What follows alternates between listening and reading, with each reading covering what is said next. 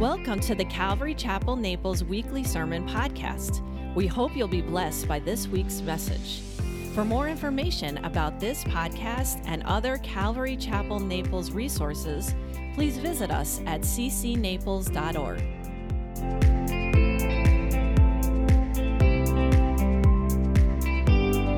Okay, welcome back to uh, marriage class.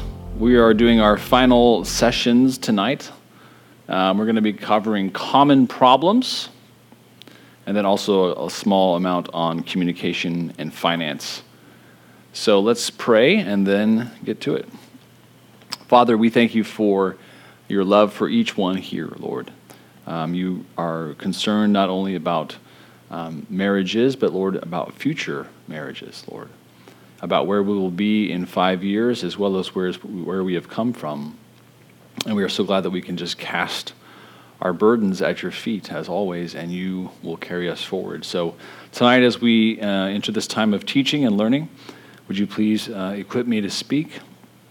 And would you help these here to listen? In Jesus' name we pray. Amen. so, common problems. Now, there's a lot of problems that come up in marriages. So, obviously, I'm not going to cover every single one, it's impossible. But these are the kind of the main themes that I think most problems kind of come down through. And the first area we're going to talk about is the area of sin from your past. Sin from your past. Now, this, of course, even, in and of itself, is a pretty big topic, right? Think about the the way in which you were raised. There was probably certain behaviors that you did that were sinful. And you've carried them into when you met Christ. When you met Christ, He forgave you for your sins, but you still have patterns of, of sin, patterns of thought, patterns of behavior. Have you ever been in one of those situations where you meet someone else's family, maybe for the first time, or you go over to dinner and you think you know them? And then you have dinner together, and all these things kind of come out in conversation, and you see things in their house, and you're like, who are these people? well, it's because they have different backgrounds, don't they? They have certain things that they're, they're used to, things that they're expecting, and it shapes people, right? And in marriage, the same thing is true. Two people put together, but they have completely different backgrounds, different things they were raised in. So, the first area we're going to talk about is sin that you can, came from from your development, things that came from your parents or your own individual upbringing. And one of the most common things about, uh, about sin is this issue that I brought up about when you go over and see somebody else. When you see somebody else, it's much clearer what usually what the sin or what the kind of propensities that they have. It's a lot harder for us to identify those things ourselves. One of the words for um, the, the word iniquity in the Bible is avon, which means literally a bend. And if you think about like a tree, and we, we've had all these hurricanes, right? Sometimes you drive across a street and you'll see a palm tree that goes like this. Instead of going straight out of the ground, it'll come like this. It'll come at like a 15 or 20 degree angle from the ground, and then it will turn straight up, right? So you have these palm trees that are basically quick artistic impression here and there, this. And then it grows straight from there, and then we have all the beautiful branches. And look at my beautiful art, right? And so this here is what the Bible describes as iniquity, sin. But we don't see our own sin as well as other people may see it. So the issue is what have we brought into a marriage? What have we brought into a relationship? What have we brought that we are ourselves doing that is going to, if we don't fix it, will become a bend in the children and their grandchildren. And I think it's really helpful for us to think of it that way because I think one of the most important things that a Christian can do is decide that in their family that they are going to be a firewall of sin. You guys know what a firewall is? So there's a physical firewall. In fact, we have one in this building and it's a, a wall that is coated with this material that if a fire did start in the building, it would stop at that point. They also have firewalls, of course, in, within the computing world, right? That if you have a firewall on your computer, that no matter what virus comes in, it says it's going to be shut down right here. And our responsibility as Christians is to say, I'm going to be the firewall for what gets passed on to the next generation. And that's not an easy thing to do, but it is a noble and beautiful thing to do. One of the most important things that happens in our lives as we grow up is we react to certain things. We react to how we were raised. Think back to your parents, the things they said to you, the way that they treated you, um, maybe patterns of behavior that you learned from them. And I don't know if you've had this experience, I think most people do, but where you think to yourself, you know what, my mom or dad did this, and I'm never going to do that again. And we kind of create what's called an inner vow. Like, they did this, I will never do that again. And I have actually a warning for us about this inner vow thing. It's really easy to say that, it's much harder to do it, and you can actually create a new error if you don't treat it the right way. Let me give you an example. Pretend there's a couple they go to the grocery store, a husband and a wife. The husband stops by the aisle with all the Coca Cola and the Sprite and all the soft drinks, and he just piles it into the cart, just 12 pack of this and 12 pack of that and this and that and root beer. And, and the wife's like, oh my gosh, what are we to, what are to, the dentist bills and the craziness, and the kids are to be high on sugar. And he's thinking, this is great. When I grew up, my parents wouldn't let me have soda at all. So I, I made a vow like, I'm never going to deny my kids from this beautiful privilege of having soda whenever they want. Because this guy made the decision that he would go against what he was raised by, he ended up creating not a solution, but a new problem. This is the issue when you're dealing with an inner vow you have to be very careful with it because it's one of those things that you can create a new avon, a new bend that your kids are now going to have to deal with also. So you just gave them two problems, not one. What are we supposed to do? We're most supposed to make sure that we don't, and this is the scripture, we're supposed to not swear about things. We're not supposed to make any kind of declarations. We're supposed to simply be submitted to God's word, submitted to what He wants out of our behavior, right? Because our tendency, again, is to try to fix things and then make it twice as bad. You have to be very, very careful about this. In our, in our speech, we're told to say things like, if the Lord wills, or if the Lord wants this to happen, so be it. But be very careful about inner vows. And think just for a second about maybe things that you've said to yourself. I grew up in a certain way. I'm never going to maybe speak to my kids a certain way. Maybe you said, My parents shoved religion down my throat. I'm never going to tell them about Jesus. That's just too much. Or they always made me work really, really hard as a kid. I didn't have much of a childhood, so I'm going to let my kids have tons of fun and play. You react to things, and sometimes we do what's called overreacting. And we, instead of just getting on the horse to actually ride and do what the Lord wants us to do, we overreact. Take the situation about the religion. Let's say somebody did shove religion down your throat when you were a kid. Let's say some people have that experience, right? Oh, I've been to the church thing when I was a kid. We had to go every Sunday. Da, da, da, da, da. I'm never going to take my, my kids to church. Well, great, but now you have kids who have no idea what to do with their sin. You've just created a new problem. You just created an atheist, basically. What's the correct response? I need to figure out what it is that the Bible actually teaches and show that to my children. Not force it, but show it as an example, to be an example. That's getting on the horse and actually riding. The other one is just jumping to the other side of the horse.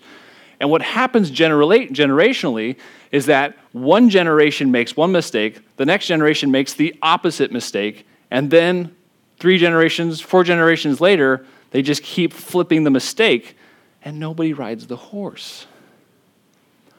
What we need to make sure is that we don't make inner vows that are things that the Lord has not asked us to do.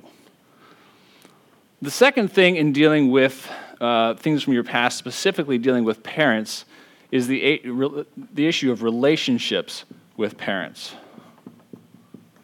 Now, everybody has a unique relationship with their mom or their dad. Some are good, some are bad, some are in between. But a lot of people get stuck about this, dealing with the mother in law, the father in law, the, all the family that comes with it, and all the influences. What are you supposed to do? Are we supposed to listen to them? Are we supposed to do our own thing? Are they supposed to uh, give us advice? Are we supposed to not take their advice? On and, again, it's that whole are we going to get on the horse and ride, or are we just going to keep? I'm, I'm going to, my parents tried teaching me too much. I'm just going to ignore them after I become 18. Well, great. You just created a new problem, right? Again, one of these situations. The Bible gives us great clarity on this. We are told, of course, in the scriptures that we're supposed to honor our mother and father, right? Does that ever change however old you get? No, it does not. But there is a difference between honor and authority. When you, so honor versus authority, when you are under someone else's house, even above the age of 18, you are under their authority.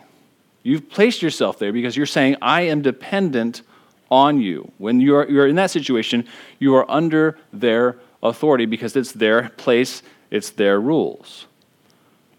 But if you move out of the house and you're on your own as an adult, you're not under their authority, but you still have to honor them. And this is where a lot of people get into to, to problems, is they confuse the two. Oh, well, if I honor my parents, then I have to do every single thing they say.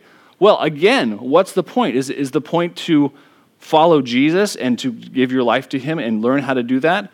Or is it just to listen to what your parents say? Jesus wants to be the ultimate authority in our lives, right?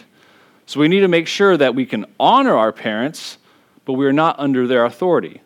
Parents can lead kids to do wrong things, they can lead them to do sinful things.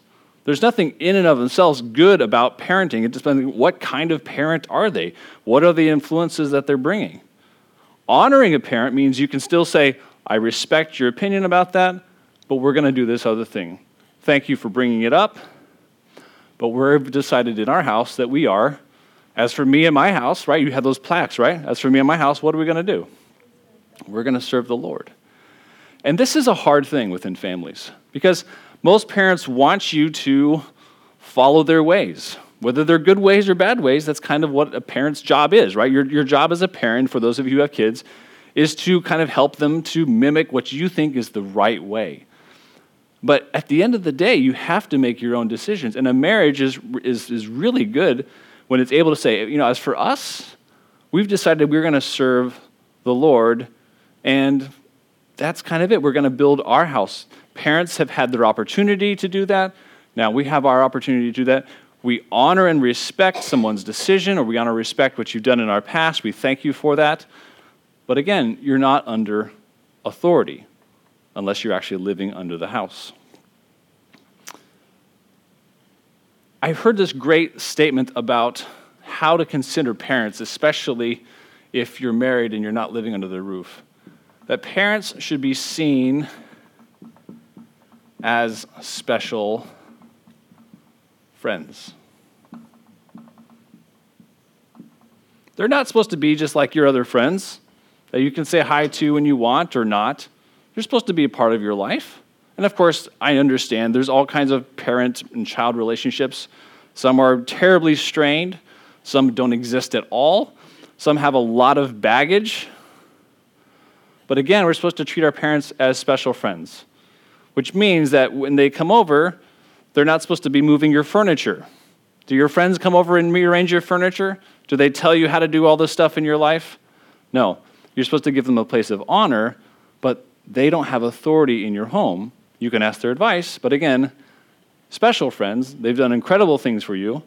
And the whole point is that at the end of the day, the goal for parents and children in marriage by marriage by marriage, generation by generation by generation, the goal is that by the end of the raising, is that you can actually be a friend of your child. You can be someone who can speak to them. And eventually, the, the, the greatest goal biblically would that they would actually be a brother or sister in the Lord. But a special friend, not somebody who is still under the authority. Now, this issue of things from our past things from your parents. Think about all the things you learned growing up. If you could give a percentage, and you're just in your mind, just thinking on your own, about what percentage of the things that you were taught, let's say 70% of the things you were taught, that you say are good for you, of course, especially as a, as a Christian. Would you say it was 60% of the things that you were taught was good? Is it 30? Is it 10? Whatever it is, of course, depending on the situation, you have to figure out lordship, right? Because if there was only 10% good from your upbringing, there's a lot of stuff that you're going to have to reconfigure in your life. Ways of thinking, ways of dealing with conflict. Let's talk about that for a minute. How was conflict dealt with in your home as you grew up? Did your parents talk it out? Did they yell it out? Did they fist fight it out? Did they broken beer bottle it out? How did they deal with conflict? Whatever they did, you have learned that behavior. Even if you don't like it, You've learned it because you saw it. And we are wonderful and terrible creatures about this issue of habit, right? When we see things, we can copy it for better or for worse. If you saw mom or dad deal with stress, right? How did they deal with stress? They prayed. Wow, you just got shown an incredible habit that you can carry with you. What if mom and dad smoked and drank in order to deal with stress? I can't handle this anymore then you've just learned that the way to deal with stress is by smoking. Or you learn to deal with, stress, with stress by drinking or taking drugs or watching too much TV or eating way too much co- chocolate cake. Whatever it was. Not that that's actually possible, I understand. But whatever those habits were, you've learned them. And they're in you unless you choose to be the sin firewall. And I would encourage everyone to do, especially in, in, in, the midst of marriage or looking ahead towards marriage, is, is to take a good, honest look at your past. Take a good, honest look and say, these things are worthy of keeping. Whether it's a work ethic that you were, I mean, like, it's, it's almost impossible that your parents taught you nothing good, okay? But you just take a good, honest look. Was it work ethic? Was it a positive attitude? Was it um, being optimistic, whatever it was, keep those things. Don't throw out the baby with the bathwater. But then take a good, honest look also at the things that were in error. You know, there was too much yelling in my house. They didn't know how to forgive. If you've ever been around people that don't know how to forgive others, guess what? You just learned the behavior of unforgiveness. Some people struggle, they're like, I don't know how to forgive. Well, it's probably because you saw it Never. you don't understand. My mom and my dad da da da whatever it is you know and they never forgave anybody. They always they always held a grudge. Have you maybe you're in a home that held a grudge. That's how they dealt with things. No one's going to deal with us this way in our family. We're this family. We're the we're the halls. We're the mccaffreys. And no one will treat us that way ever. Okay but you're going to have to decide are you under the lordship of that or are you under the lordship of Jesus? We all have a decision to make in a family. What kind of family are we going to be? What kind of marriage is this going to be? What kind of sin is going to be passed on if we don't take care of this thing now? Sin firewall. And that gets me to the last topic for this issue of the, the common problems of the sins that have been passed on the power of forgiveness. now, you've probably heard it stated from this pulpit and maybe other pulpits, but it always bears repeating. when you don't forgive, and this may be in the situation of family and all this kind of stuff, it may be not forgiving your parents, or even siblings. I don't know how your siblings treated you. Uncles, aunts, maybe there was abuse, physical, emotional, sexual, even. If you don't forgive those who have hurt you, it's putting you in the prison. It's keeping you in the prison. We all know what it's like to forgive someone, or at least I hope you know what it's like, that you feel like does not deserve the forgiveness. That's really hard, right? It's one thing if somebody comes groveling to you and says, Oh, I'm so sorry that I treated you this way. And they're showing this I kind of like idealized repentance and, and remorse and all the things you hope that somebody will do who sins against you. But what about forgiving the person who really doesn't deserve it because they are not showing remorse, because they are not showing repentance? They're just showing the same thing they've showed for the last 20 years. You know human beings like that?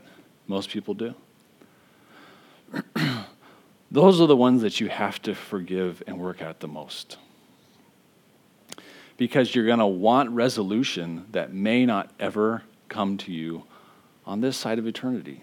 I hate to break it to you, but it's just reality. It's reality. The decision you have to make is not whether the person is worthy of your forgiveness if they've hurt you. The issue you have to deal with is this do you want to carry that prison and then pass it on to your kid? Do you want them to have to deal with the same thing you're dealing with two and three generations ago? Think about a grandchild, think about a little baby who grows up never learning how to forgive their enemies. It's a great big, it's a huge lesson in the Christian life, right? What will that, what will that contribute to that kid's life? These are the kind of issues you have to think about because these are generational things that happen. If you don't forgive, it's a jail cell for you. But here's the great news, and you probably know this, but you also probably need to be reminded of it because I need to be reminded of it, because we all need to be reminded of it. You have to ask the Lord to help you to forgive the things that were done wrong. And don't make the fatal mistake of making it about your feelings. I don't feel like forgiving. I've heard that from a lot of people. Well, I don't feel, I'm, I'm not ready to forgive. I'm not, I'm not this, I'm not that. Guess what you've just done? You've made forgiveness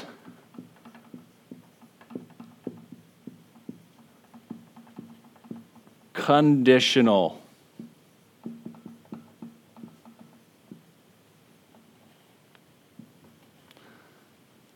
And when you make forgiveness conditional, you have just made the hugest mistake in understanding Jesus. Because Jesus is not about works based forgiveness, is he? He's not waiting for you to show enough that he would forgive you. He goes before you, right? While, while, we were yet still sinners, He died for us. He made the first move. He made it possible for us to receive the forgiveness. We have to operate that way. We can't put conditions on it. That if a person, if they finally act this way, then I'll forgive. If I feel better on Thursday, then I'll forgive. The Bible says clearly, don't let the sun go down on your anger. Why is that? Because if you let your anger burn through the night, the next day, does it become stronger or weaker? Stronger. And you sleep on it another night, and it's like it's like sealing in the anger under a coat. Like within ceramics, And we have this thing where we put it into an oven. And when you do that, it makes the ceramic not lighter or easier, but harder. And then you put on a layer of paint or whatever it is that glaze and it gets harder still. And every night that you sleep on anger, that you sleep on sin, it doesn't lessen it. Sometimes you think it'll go away. Oh, maybe it'll go away by morning if I just sleep on it. Not with sin, because sin doesn't sleep. It just gets harder and harder and harder. And then guess what happens to your marriage and your personality? It gets harder and harder and harder we have to be very careful about the issue of sin, and we have to be very intentional about forgiveness. You're having trouble forgiving? I understand. But go to the Lord and say, Lord, I'm going to choose to forgive this person because you chose to forgive me. It's a decision of the will, not of the emotion. 1 Peter 5 8 says this Be sober, be vigilant, because your adversary, the devil, walks about like a roaring lion, seeking whom he may devour. And guys, we often look at like family, right? We look at like all the classic Thanksgiving dinner and Christmas celebrations and Easter and all this kind of stuff. And we're like, this beautiful picture of family. Family is only as beautiful as you make it. Marriage is only as beautiful as you make it. And the more you are the sin firewall to get rid of those bends, the more blessed the marriage is. The more powerful, the better witness, the softer, the kinder, the gentler. Have you ever met people who are like in their 80s, who are just gentle and the most like salt of the earth kind of people? And you're like, how are they so nice? I'm, I'm talking about older people who have not gotten harder with age, but softer with age. It's because they made decisions like this when they were in their 30s and 20s. They said, We're not going to let this behavior continue on. I met this guy in the grocery store just earlier this week. Sweet, sweet guy. He's probably got to be late 60s. And I never knew this particular thing about him until I learned it just a couple days ago. That he had had this horrible thing happen to him about 20 years ago and he was talking about it, and you could tell he just was like, he kind of just shut it down. He's like, but you know, praise the Lord, the Lord told me to get out of that situation. It was a big, high paying job. It was kind of the thing where he probably had poured his whole career into it. He had chosen not, you could just tell, he had chosen not to become resentful of that thing that happened in his life. And the product was that now here he was, a joyful man, doing a very humble job. And the joy of the Lord I know this about this guy. I've seen it for years. It all begins because he made a decision. What if he had decided the other way around? What if he had decided not to let the Lord heal his wounds and his hurts? Today, where would he be? He'd just be another grumpy old man. And there's lots of them around. The decisions you make today reflect the kind of person that you're going to be, reflect the kind of marriage you'll be in, all these things. They begin by decisions you make here and now. Let's talk about another common problem. The common problem that comes next has somewhat to do with what we just talked about, but it's a little bit different. It's the issue of nothing more than feelings. Feelings. Feelings. Feelings. Feelings. This marker's running out of juice. Feelings. and specifically waning or fading feelings. On movies, TV shows, maybe you've even heard this about a friend's uh, friends' uh, marriages or relationships. You've heard this, this the sentence or the phrase, "Well, we just kind of fell out of love." we just fell out of love, you know? So we decided, you know, after the kids were raised, uh, we would just go our separate ways. Have you heard about these stories? Those are so sad. It's like you did all the hard work in raising the kids. Now you're supposed to be able to enjoy it, be like, cheesecake every day, and nobody's going to eat it. Come on. But no, instead, instead, and the problem is this the waning of feelings and the overemphasis on feelings. Some people feel in a marriage that there's inequality. Well, I love him this much, but he doesn't love me that much. Oh, really? How do you know? Well, because I don't feel, feel, feel, and it always comes back to this issue of feelings. Now, your feelings are important, but they're not that important. Don't let them become the leading force in your life. A lot of people do. They are emotionally driven people. And emotionally driven people are unstable because They react to everything according to their feelings rather than according to what is true and right and good. And let's go back to that whole picture over here with the bent palm tree. One of the main bends that people have is that they are emotionally driven people. If they don't feel right about a business decision, if they don't feel like taking out the trash, if they don't feel like being nice, they aren't. What happens if you don't take out the trash because you don't feel like it? Your house stinks terribly right? What happens if you don't learn to be nice when you don't feel like being nice? You become an incredibly angry person and really hard to please, and no one will want to be around you, and you become a terrible friend. There's a great analogy, and you think of your life this way. There's, the, there's a train, and this is going to be a really bad um, um, drawing, but here we go. The train, we have the, the engine, and we have the caboose. I think that's how you spell caboose. Anyhow, last train, first train. So engine, first train. Caboose is, in this case, the fourth one of the last train. The engine and the caboose. Your life as a Christian is not supposed to not have feelings. It's supposed to put feelings in the right place and order. Does anybody think that the engine of your life is supposed to be your feelings. Yeah, no, I'm kidding. it's a classic quick overreaction, so obviously not. So, no. No, the engine of your life is supposed to be truth.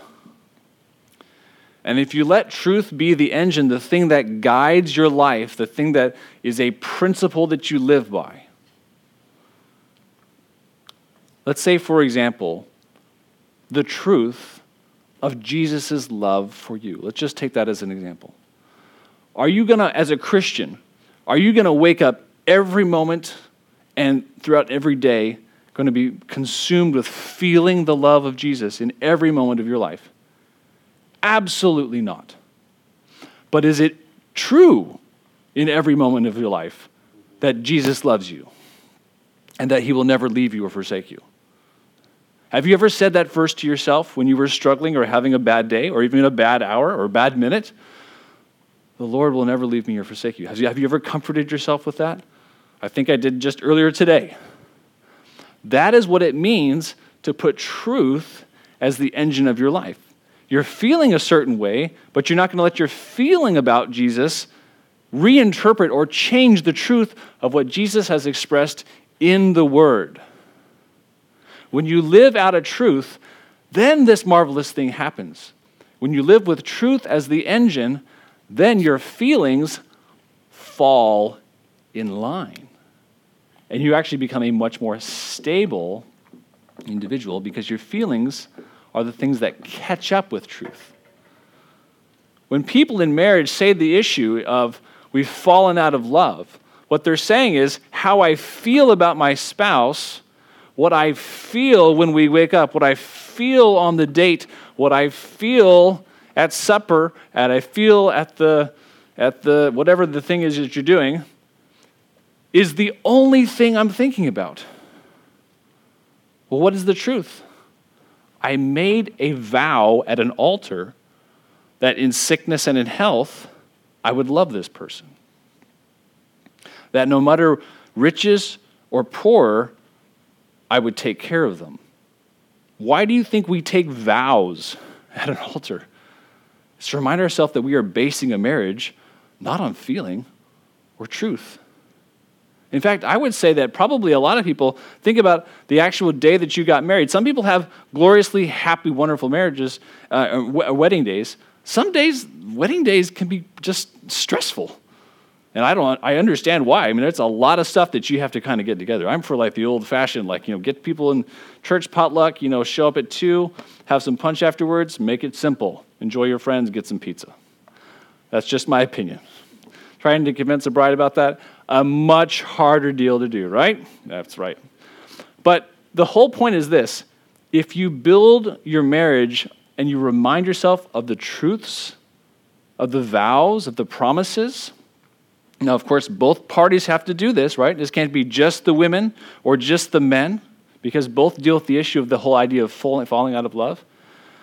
But if you base your life and your marriage on, I know my wife cares for me, I know I've made a commitment to love her, whether or not she loves me well today or not, I'm going to love her. We're just celebrating a 20 year anniversary today, right? I'm guessing there are many days within those 20 years where you had to make the decision. I'm going to continue to love him. I'm going to continue to love her. And because you made that decision, that's why you still feel in love with each other. It's not the other way around. And that's where people make the fatal mistake. They put the feelings first and saying, I'm going to put truth first, and the feelings will follow. Maybe you'll feel in love with your wife in two days after serving her really, really, really well. Because the things that you love and that you put time into, those are the things that you're more likely to actually develop feelings for. What we do is people stop doing the, the, the, the, the big things in life. And I'm going to go through four things, four categories about how to deal with this issue of being unequal or unloved, or in some cases, even feeling like they're uh, just out of whack. So, four, four kind of angles to confront this problem. The first one is the issue of priority. I'm going to go through these pretty quickly. Priority. This is kind of a review from Genesis 2, verses 24 and 25, which in the, the, the, main verse here is that man shall leave his mother and father. Leaving. Does your spouse know that they are the number one person in your life? aside from Jesus Christ? Do they know? If you ask them, hey, do you feel like you're number one after Jesus? Would their answer be quickly like, yeah, sure, of course I know? Or would it be like, well, sometimes? Then the issue you need to resolve is the issue of priority. If they don't know that you're number one, legitimate jealousy, right? For women, for men, they have different things that men like. Like men sometimes treat golf more importantly than their spouse. Or for women, they treat going to the salon, more importantly, than time with their spouse. Whatever it is, guys sometimes spend more time working on a car than hanging out with their wife. Sometimes women spend more time on their hair than hanging out with their husband. Or whatever it is, or on fashion, or on this, or on that, spending habits. Whatever it is, if the person doesn't know that you, the person, is a priority, there's going to be developing legitimate jealousy. My wife and I talk about this called a jealousometer. If something gets in our relationship, where like and you know how you have on the cars like if you get go too fast you know kind of and then a, a, little like light will go on on the dash you know like engine problem or whatever it's raising too much and that jealousometer is starting to kind of be like oh there's somebody else that's kind of attracting the attention of the guy or there's somebody else who's attracting the attention of the girl that jealousometer will start to go here and if you don't clear that thing up, then it's going to go to here. And if they don't get that thing worked out, it's going to go to here, and things get crazy. If your jealousometer goes off, talk about it. Hey, you know what? This thing that you've been doing, this person that you've been hanging out with, I don't think it's good for our marriage. I think some things are happening in your heart or my heart. Deal with it. So that's the first one. Second thing is pursuit. Man shall, oops, I, I added an E to pursuit, sorry. Priority, pursuit. Man shall leave his mother and father and cleave. This is the cleaving part. Cleave to his wife. If you don't actually treat a marriage much like you did when you were first dating, and pursue your wife, pursue your husband. Try to do little things to make them their day special. A lot of things in marriage are about doing the little things. The big things, yeah, they matter, but the little things grease the wheels. Letting the person know that you're still after them. You still want to hang out with them. You still want to be next to them. You still want to hold hands. Do we still love each other? This is accomplished by cleaving to your wife. Now, What's the most, one of the most important things to do with the area of pursuit? A date night. Now, could be a date morning, could be a date afternoon, but sometime once a week, just the two of you. Just the two of you. That's it. What does that tell the other person? It says, you know, I set aside this time for just the two of us. And the next week, I set aside this time for just the two of us. And there's this aspect of specialness that is developed, and that expectation that no matter what happens in the week, this is set aside. Think about when you come to church. What are you actually telling Jesus when you come to church? Lord, I've set this aside. I've set this day aside. I've set this time aside. I've set this worship aside. I've set my ears aside for you. Jesus knows and sees your devotion to him by the time you set aside for him. Same thing in a marriage. And love, after all, is again, love is a choice that you make.